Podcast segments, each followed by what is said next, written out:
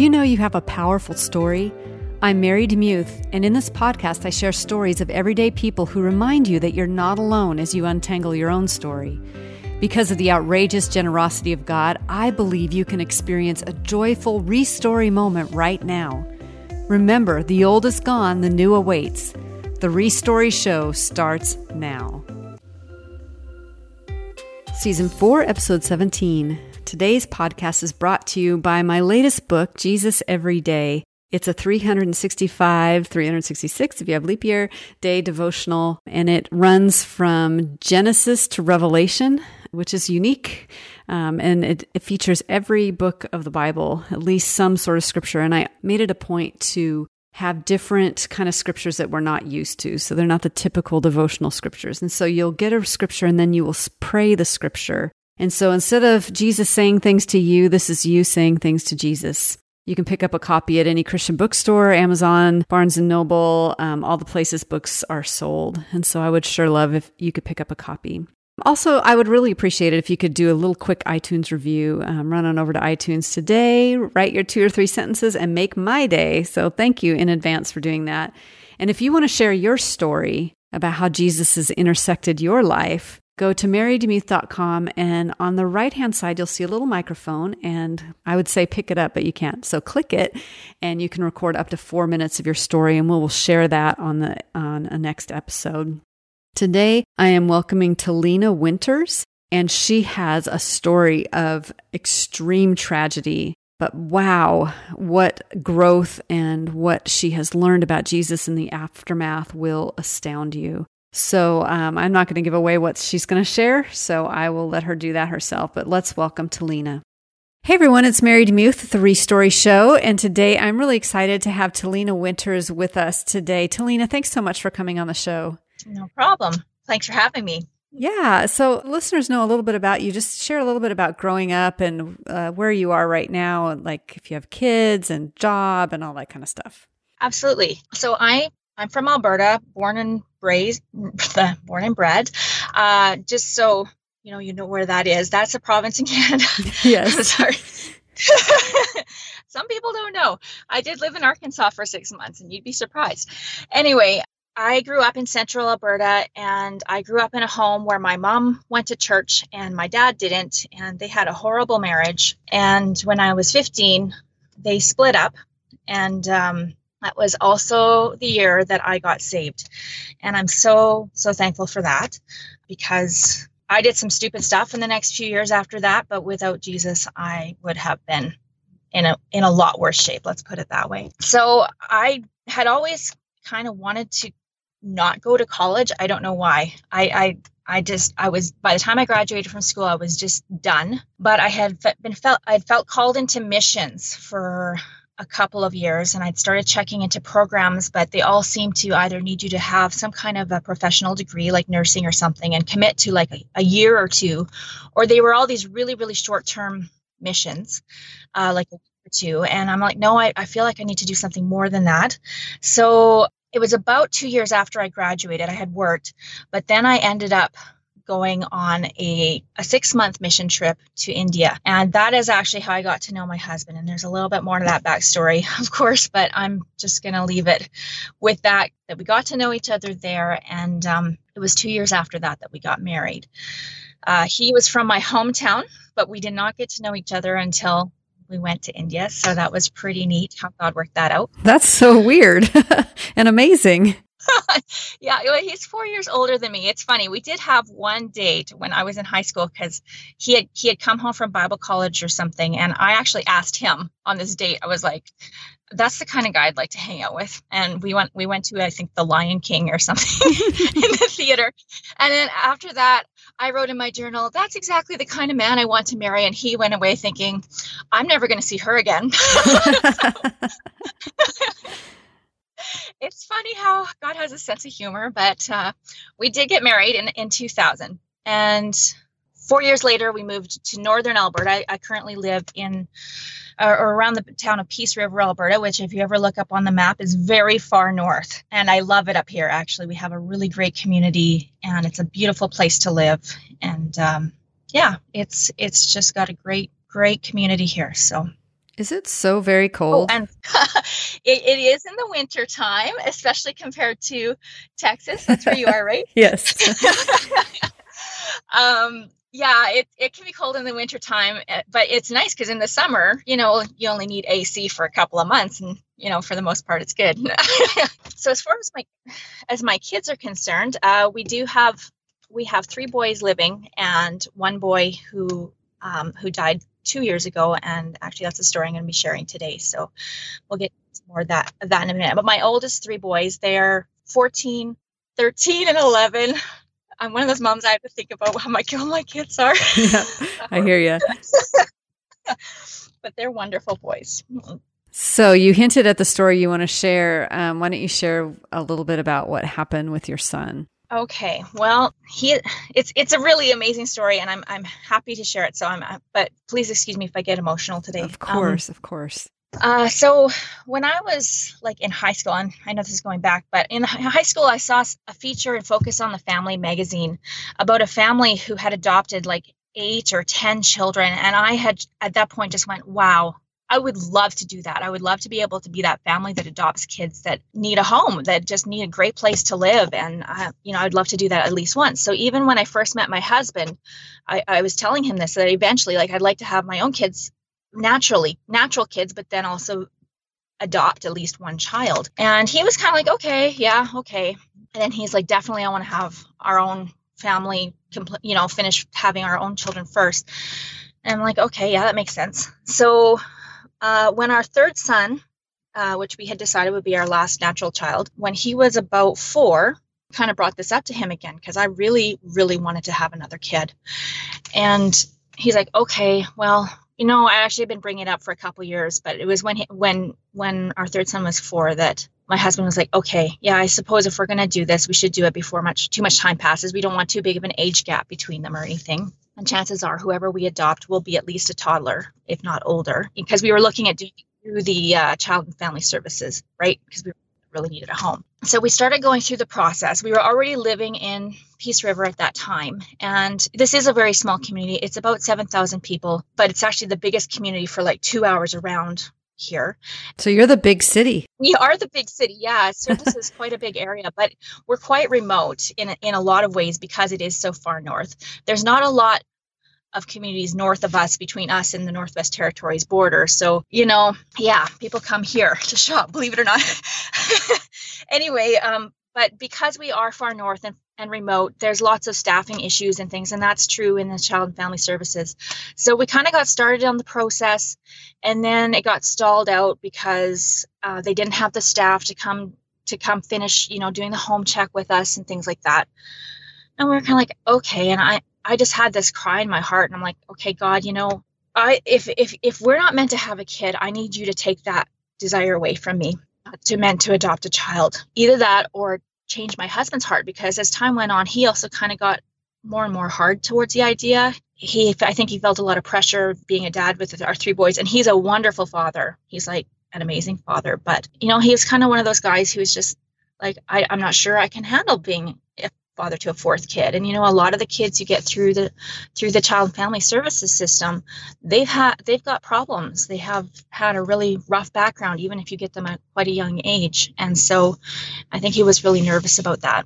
So I was like, okay, God, well, you know, I guess you just got to work this out. So like a year or two passed, and we finally, I think it was October of 2012, we got a call from after it had been like a year since we'd heard from them. We got a call, and they're like, yeah, we finally have a staff member to come and finish your home check. Do you still want us to do this? And I was like, oh my goodness, I don't know if I do. And so I told her we'd get back to her, and I talked to my husband about it. I'm like, you know what? I actually don't really feel like I need to do this anymore. I'm not sure that I do. And he's like, I don't. I'm like, okay, well, I guess that's a no from us. I guess God's answered my prayer. He took that desire away from me. I was happy with our family the way it was. Well, it's not the first time in my life that God has brought me to a place of just being really okay with how things were and then giving me what I desired all along. And that happened with my husband, by the way, but that's a different story. So It was literally only 4 months later. We had a birthday party for my second son, who I can't remember how old he was turning. It was 2012. He was turning 8. So we had this birthday party at the pool, and we ran into some friends there. They're good friends to us, but their adult daughter had a child. He was almost 1, and so our friend was there with his grandson, and that day shared with my husband afterwards that his daughter was not wanting to be a single mom anymore, and she was really, really struggling with it. She was having a hard time, and they were actually already raising another one of her children that she'd had, and like a long time ago. She was much, much younger when she'd had that one. But, and you know, we're friends with all of them. We were friends with grandpa and grandma. We were friends with their daughter, and you know, their kid was friends with our kids. Anyway, they were like, we don't know what we're going to do. The grandparents had such severe health problems, and they were at an age, they're like, we can't adopt another kid right now. You know, we might not live long enough to raise them or whatever. And they were just crying because they had all been living in the same home for the whole time that he had since he had been born.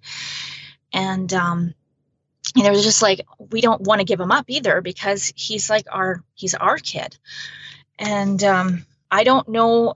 It's funny how God worked things out, because I didn't know any of this was happening. I was having, you know, this was like coffee after the birthday party, and I was talking to a different friend. So we get home from this coffee, and my husband's telling me what was going on and everything that was happening. And he said that he had mentioned to our friend, that maybe a young couple like us who knew them could adopt, their grandson. And it kind of spiraled out of control from there. I don't think my husband exactly was volunteering us, but it's kind of how they took it. And so we started having all these talks, and honestly, it was like a week later, we were talking with the family, and we were just trying to figure out ways to even just support them, to keep their grandson with them. And it wasn't happening. He had just started walking, and during that week, he actually started walking, and grandma, who was home with him all the time, couldn't even pick him up. So that's a huge for a 1-year-old toddler. And so it was a really dire situation. And so within a week, he was in our home. And so it was really, really fast. And within a few days after that, they were like, no, we want you guys to have him. And so, I mean, it was really amazing, because without it happening that fast, there's no way it would have happened for us. I still was open to having another child through adoption, even though God had taken the desire away from me. But my husband probably would not have, you know, if he'd had time to think about it, he would have said no. But because of the way it happened, our son, whom we renamed Levi, ended up in our home. And it was this amazing story, you know, like it was hard, incredibly hard, but it was also good. My older kids, they were all so excited to have another brother in the house. This other family, they were grateful to have us have their kid, and so that they could still be part of the family. Like they could still be grandpa and grandma, and the birth mother could still be part of his life. But it was a lot more complicated, I think, in some ways than a traditional adoption. Because of that, these people were our friends, so we're grieving for them. They're grieving. We're grieving for our kid, who's grieving, right? Levi is only 1, but he had already bonded to his grandpa pretty strongly. And, you know, there's attachment things that we had to learn. We didn't have any time to prepare. Our third son at that time was 7. And so we were also grieving, because it was the first time in our lives that we were really starting to feel like our kids were becoming independent, and we could start to go do things. Yes. And have a 1-year-old again. And, you know, I think I'd like just that summer before finally gotten rid of all of our baby stuff, you know, it's just like, Oh my goodness. So anyways, that was his adoption story. And it was pretty powerful. But again, difficult, but it really drew our community together. It's funny, because it's not, as I said, not a very big town, but lots of people already knew him and knew that family and knew us. And it drew our family together, even though it was really, really difficult, the things that we had to do and to go through to make it all work. So anyway, So if I can, I'll just keep on going on if it's okay to. Yes. So, okay. But it's good to know that part of the story because it gives us context for what happens next. So when Levi turned three, Levi was a very, very active kid, very strong-willed and resourceful and just full of fire and life and energy and so smart and just loved being outside. We live on an acreage and we had chickens, and he would go and if he wanted to be in there in the run, he would find a way to get in there. It doesn't matter that he can't reach the, the handle or whatever, he'd find a way to get in there. So just a really smart kid, really determined to do his own way. And ever since, even when we first got him, it took a long time to train him on certain things, don't touch that or don't do this. And he had to often experience things himself before he would figure it out. We had another son. Our firstborn son was similar to that. So we were always drawing comparisons between the two of them. And he was, at that point, he was already 12 or 13, and we were starting to see some of the fruits of our labors. So it was oh, good. If we keep going, this should work. Mm-hmm.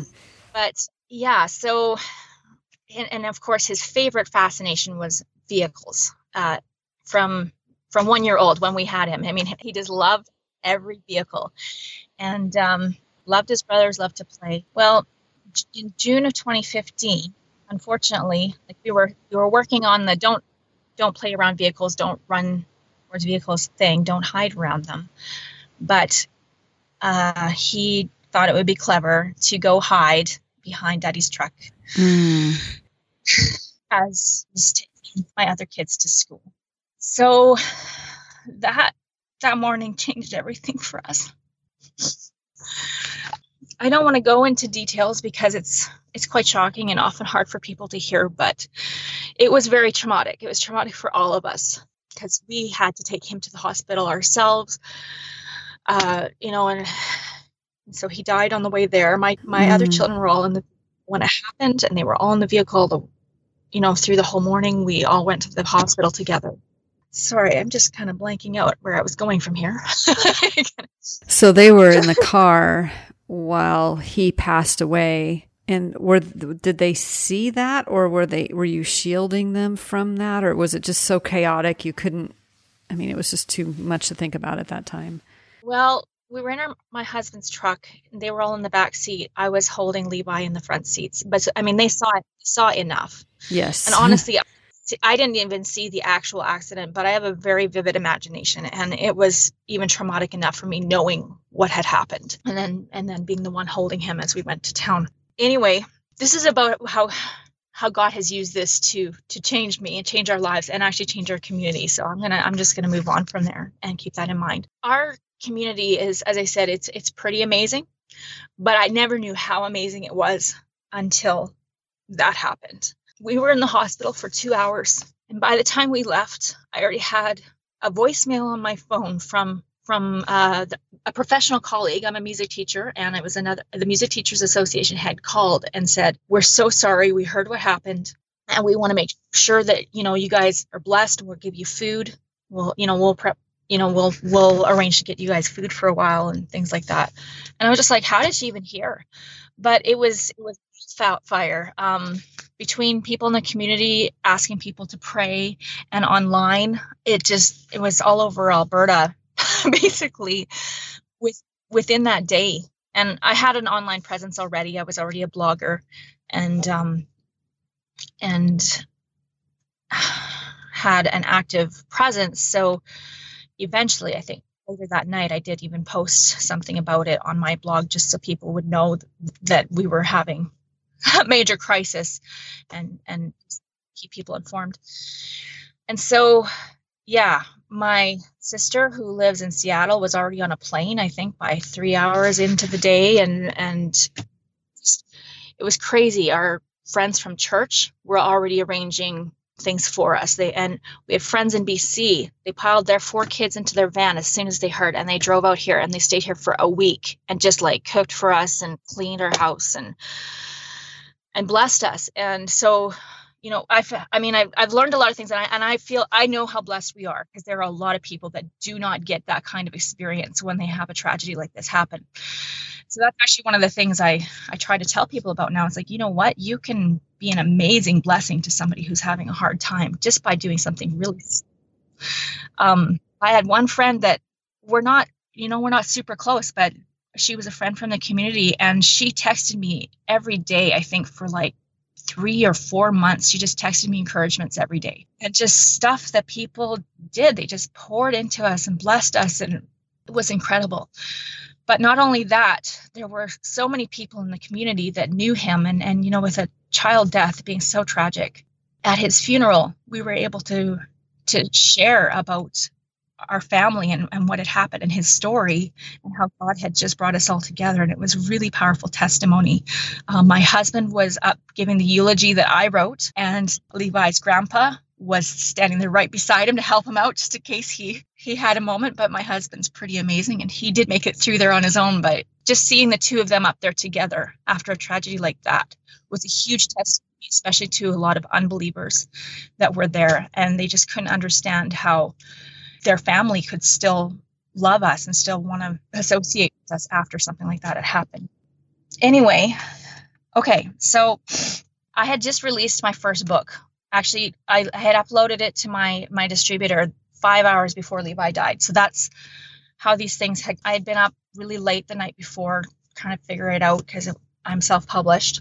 And then the next morning he died. So a lot of craziness. And so I had this plan to go on and write something like a young adult fantasy thing next. But as that summer went on and I was just working through my grief, and I would blog about it a lot and stuff like that. So that was really helpful. But as I was working through it, God brought me back to this other idea he'd given me several years before about a woman who was dealing with the hurts of sexual abuse. And it's funny, I couldn't, you know, I haven't yet read an entire book about child loss, but God used this idea as I was researching and reading these things about childhood sexual abuse and other things. God really used that to show me some things about my own past, growing up in an emotionally abusive home, things that I had dealt with there, but also because grief is the same, no matter what it is you're having to grieve. God used those books that I was reading to help me deal with the loss of my son. And so it's just amazing. He's so good. He'll use anything, and he does. But the other thing the reason why I finally was ready to write that book, because when I first had the idea, I wasn't sure I'd ever be able to write it. But at that point, I knew I needed to write it, was as Christians, especially Christians who are raised in church, but even ones who aren't, we are often taught to look at God as a magic luck charm, protective. You pray for protection, and everything will be good, right? If you are in His blessing, you will be fine. Those who you love will be fine, and it's something that God has really used this experience to show me a more clear picture of who He is and what He does. And He never promises that. He never promises that we will be protected from all harm. But unfortunately, a lot of people who believe that, if something tragic does happen to them, that's when they get angry and turn away from God. They're like, well, what good are you? But that's not how He works. He promises to be with us through all of it. He never once walked away from our family. He never once, when I was sitting there questioning, because something like this does make you question, you know, when I was going through all that real questioning time, He was there. He just kept walking me through it, you know, and He could handle it, right? He wasn't scared by my questions. He wasn't scared by my anger. And He just kept on taking me to the next level. So there I was, all in all these broken pieces, and basically questioning the very foundations of my faith.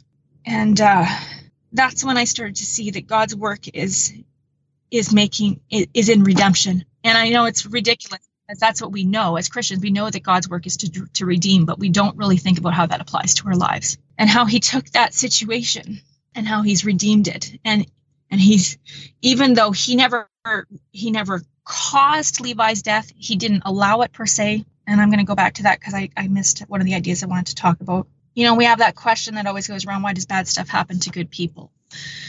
And the thing is, bad stuff happens to everybody because we live in the world we live in. And, you know, of course, as the mother of that son, of my son, I kept questioning him, like, I know you were there, God. Why didn't you do something? Why didn't you protect my son?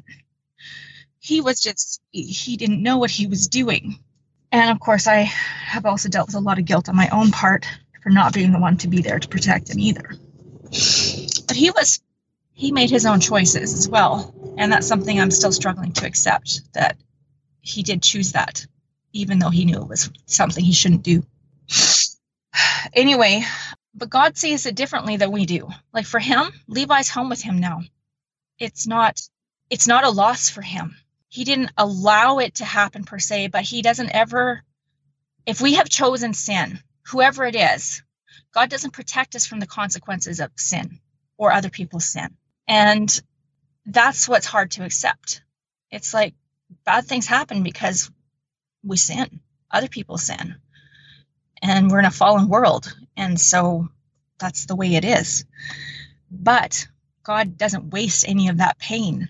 He will use it. If we let him, he'll use it to make us beautiful and to something even more beautiful than before. And, you know, there's a lot of images that I've just kind of held to my heart over the last couple of years, like the stained glass window, because, you know, the more different broken panes in a stained glass window, the more beautiful it is. Mm-hmm. That's Jesus' light through, right? I also love the image of Kintsugi. Have you ever heard of that? I haven't. Kintsugi is a Japanese art where they take broken pottery and they actually repair it using precious metals. So if you ever look it up on Google or anything, it's amazing. They have these pieces of pottery or ceramics that have been like literally crushed, and you can just see these veins of gold or silver as they have been repaired. And the idea of the art is to celebrate the history of the piece, to celebrate that brokenness. And you look at those and you think, that's even more beautiful now than it would have been when it was whole before. Mm. And when I first saw that, I was just like, wow, God, like that's what I want for me. And that's how I want to help other people become, is to allow that your beauty to be what binds me together, basically. That's a beautiful picture. Definitely a beautiful picture. I'm not the only one who's thought of that. Apparently, I've seen it other places since I saw that myself. So how has God redeemed this hard story? Like, what other ways has he helped you grow as a result of it? Well, there have been hurts healed in both Levi's birth family and in my family that would not have been probably healed for many years or maybe ever otherwise. I don't want to go into too much detail because a lot of those are personal for the people involved. But for myself, it's given me a boldness. It's totally reset my priorities. I used to be really afraid about talking about my faith on my blog because I was afraid of offending people and turning them away. And now I'm like, this is the most important thing. This is what it's about. It's all about love, and it's all about loving people. And if I really love people, if I really want people to know, then I'm going to tell them these important things. I'm not going to be talking about something that doesn't matter. So I talk about my faith a lot now. My entire focus of my blog and my ministry has been reset to helping people just heal, become better, turning them towards Jesus. And I still don't do that in a super blatant way, but I mean, it's part of who I am. I just talk about that. And so I'm just, because Jesus is love. I firmly believe if people are healing, he's the one healing them, and he's going to bring them to a full place and into his family as well. Trying to get out of the way of the Holy Spirit, I guess. And just letting Holy Spirit work. It's totally reset my priorities. I used to be really, really busy, and I know I blogged about this when I was blogging about your book that I read, Mary, Thin Places. How reading that really helped me to see the root behind why I was so busy and driven all the time, and I've just really stepped back and reprioritized, because I only had 2 years with Levi. did spend a lot of time with him, but looking back, I feel like I was often distracted by the things that I felt like I should be doing instead of just enjoying being with my son. So now I have restructured my life so that in the evenings when my other children are home from school or on the weekends, that I can just spend time with them. I don't have to be doing things.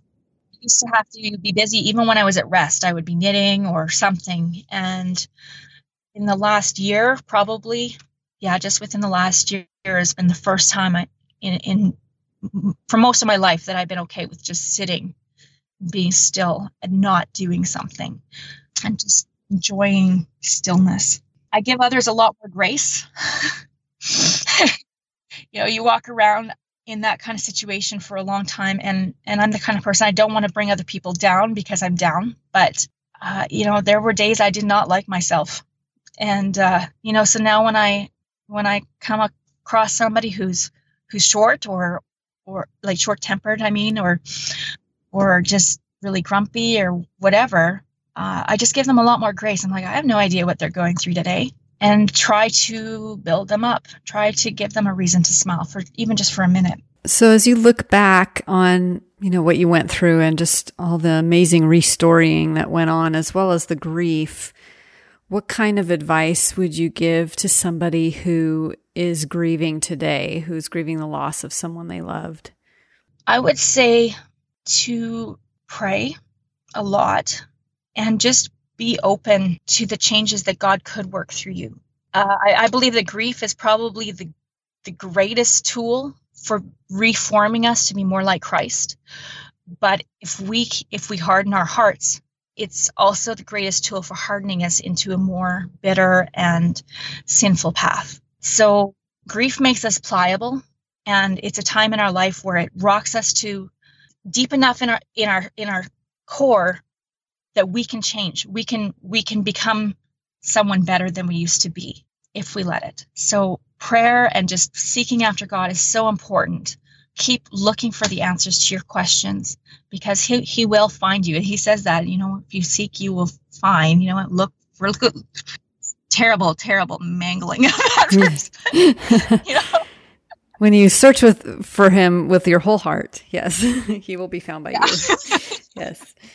And I also found that both writing out my grief process and reaching out to others was really important. People want to help you, but they don't necessarily know what to do. The outpouring we had, people were often like, I don't know how to help you. And so I kind of was like, well, would you guys do this? One of my friends was like, I'd love to help you. I'm like, you know what? She's a great manager. I'm like, could you just please be our liaison to the funeral home? I don't want to have to answer all their silly questions about, you know, what color of flowers to have or whatever. Like, can you just go take care of that? And she's like, sure, I'd love to do that. And that kind of thing. I had another friend, she's like, what can I do? I'm like, can you come help me with my garden? She's like, sure, I would love to do that. So it's really important. People want to help, but they don't know what to do. So let them know. Don't be afraid to say, I need help today. Or even just reaching out when you're having a really hard day and saying, I just need some prayer today. I really hard day. And people usually love to help you out if they can. They just don't know what to do. So that's huge too. That is big. And I think, you know, for the other people who have a friend who is grieving, it's often just, instead of saying, what can I do to help? Just doing tangible things and anticipating someone's need. Like you said, bringing meals and doing things just super tangible and practical are such blessings. Or just sitting with you like that, I think that can be very powerful as well. So as you've kind of hinted at this, but over the past year, how has God restored you? Yeah, I probably kind of just went over it. Yeah, when I said about resetting my priorities, just really stepping back away from being so busy all the time. And one thing I didn't mention is that I've focused. I used to be really driven in a lot of different areas, but I've just been finding that as I pare back, I'm also paring back my interests, because I only have so much time, and I really want to give my boys. I mean, youngest is almost 13. I've only really got 5 or 6 years, and they're all going to be out of the home. It's like I really want to give them that time right now. There will be plenty more time afterwards if I do want to pick up other interests again. But yeah, and the other thing is that, I mean, I never intended to be helping. I mean, I always wanted to help others, but when I was blogging through my grief, and even since then, since that first year, it wasn't really my intention so much as to help others through their grief. I was just really kind of getting it out there. But I had a lot of people who said to me, like, what you wrote here really blessed me, or what you wrote here helped me to deal with something that I was going through. And so I think one of the things I've really focused on intentionally in the last year is encouraging people to tell their own stories, because you never know, your brokenness is going to help someone else heal. And that's so powerful. Very true. And, you know, here at the Restory Show, we're always talking about stories. So it's a really nice way to end today's podcast. So, Talena, thank you so much for sharing your story. Thank you for your vulnerability. I know that's a tender story. It's fairly fresh, and yet God is doing something beautiful in your life. So thank you so much for sharing it today. And thank you for having me, Mary, and for the opportunity. I really appreciate it. Thank you for listening to The Restory Show. Do you mind if I pray for you? Lord Jesus, thank you so much for Talena's story, and wow, what a hard story. Lord, I pray for those in the Restory audience today who have lost someone they loved. And Lord, would you just be with them in their grief? Would you cry alongside? Would you weep alongside? Would you hold? Would you hear? Would you listen? Would you show that you see? Because sometimes in the middle of grief, it's really dark and it's really hard to see your light. Lord, help us to love the people in our families so spectacularly well that we will not have regret, that we can look back on the way we loved and thought, you know what, we loved to our fullest. And we can't do that without your Holy Spirit guiding us and helping us not to be bitter, and helping us to forgive. And so we rely on you to help us to be loving and interactive with our family today. Help us to hug those people in our lives that are special to us even closer. I pray all this in Jesus' name. Amen. If you'd like more information about today's show, head on over to marydemuth.com/4-17. And may you live a brand new story this week.